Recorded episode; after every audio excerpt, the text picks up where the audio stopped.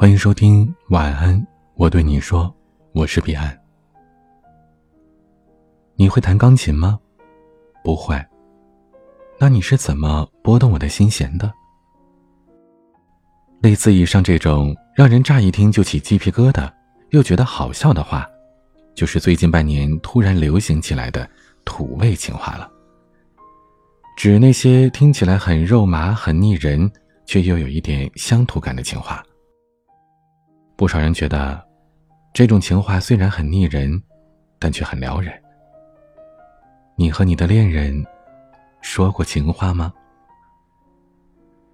相信很多人都说过各种各样的甜言蜜语，用言语直接表达的爱意固然是热烈甜蜜，但并不只有大声说出的“我爱你”，才是表达爱意的最好方式。在共同生活的过程当中。互相陪伴和体贴，也是爱情很好的模样。很多人问，恋爱的热恋期过了，要如何保持爱的新鲜感？其实，任何一种感情都不会永远保持热烈。比热恋期更重要的是，确定彼此一起生活的信念。不是给彼此买很多礼物，看很多场电影，说很多情话。而是在生活当中，越来越不可缺少对方的存在。一个眼神，一个小动作，对方就能明白你的想法。这种默契，比滚烫的爱意更令人心动。我的一个好朋友，高中时期谈过一场两年之久的恋爱，两个人都是非常低调内敛的性格，好像刚在一起就进入了。老夫老妻的相处模式。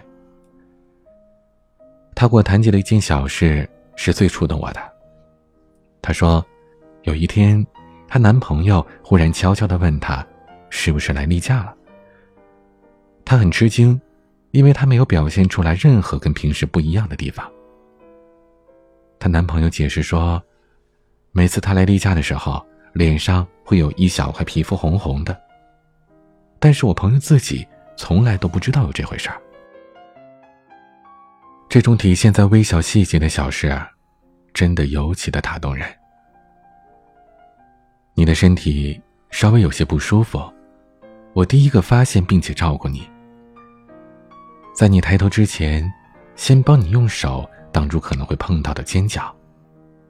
在你运动回来之前，先帮你倒好一大杯水。当你回来时。就能喝到适宜的温度的水了，不需要刻意的言语，只是想要这样关爱你，就这样做了，就只是这么简单而已。所以，和你哪怕只是互相安静的待在一起的午后，也让人觉得弥足珍贵。锅里的白粥，静静的淌着弥漫白色的雾气。窗外爬着翠绿滴答出水的爬山虎。茶几上摆着开封吃了一半的零食。钥匙转动着门，发出了咔嗒的清脆响。每个生活在一起的细节，都普普通通，却让人安心。很多人谈起了同居，就露出不明意味的表情。但是，生活在一起。才更能了解彼此，也更能真爱彼此。相比爱人，更像是一家人。每次约会，出去找各种各样的餐厅，固然是浪漫的，但一起去大包小包的买回食材，然后两个人凑在一起研究食谱烧菜，这听起来更有烟火气，也更贴近生活的样子。而为对方留的灯，更是能照进人的内心最柔软的地方。当另一半辛苦的加班回家，远远的，就看见自己家窗口透着暖黄色的荧光，就能感觉到归属。说真心话，无论城市如何繁华，道路上的人是怎样的形形色色，夜晚的灯光。连成什么样的风景。能触及内心里最柔软的地方的，永远只能是爱人守候时的那盏灯。尽管微弱，哪怕模糊，但仍然是迷茫海洋当中视线可及的灯塔。相隔的再远，都能看见你竟然守候的样子。是啊，这是家呀。以爱情住，以亲情事。生活真的没有那么多海枯石烂、生离死别，但是每一个细碎的日子都是因为你而变得那样的温暖斑驳，让我去珍惜。去年，微博上的一个。女朋友喝醉酒的视频传遍了整个网络。很多人认识了一对可爱的情侣，丁丁和老张。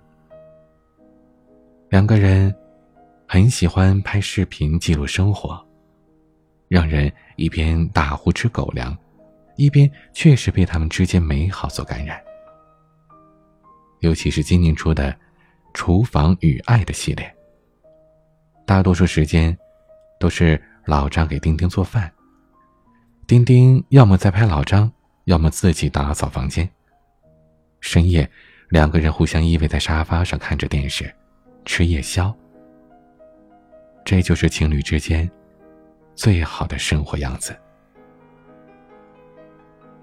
等到节假日的时候，就一起去做攻略，去旅游一次。短途可以试试开私家车去。把沿途的风景收藏进爱情里，一起去享受旅行，享受在外的二人世界。抛去那些不必要的烦恼，享受着只有两个人的环境，周围和内心都是美好环绕。把爱情揉进生活，不需要刻意的去强调爱情。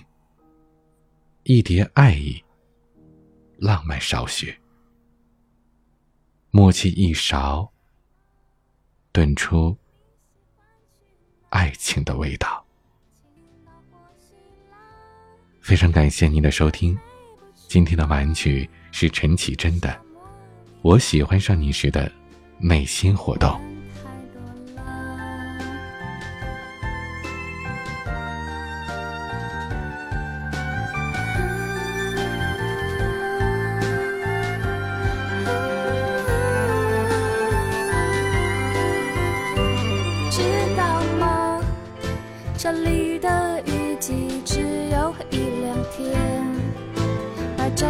长，夜很短，夜晚有三年，知道吗？今天的消息说一号公路上那座桥断了，我们还欢迎添加我的私人微信号，拼音。a，一二三四五六七八九零 b c d s g。如果记住了，快来加我吧，我等你。我是彼岸，晚安。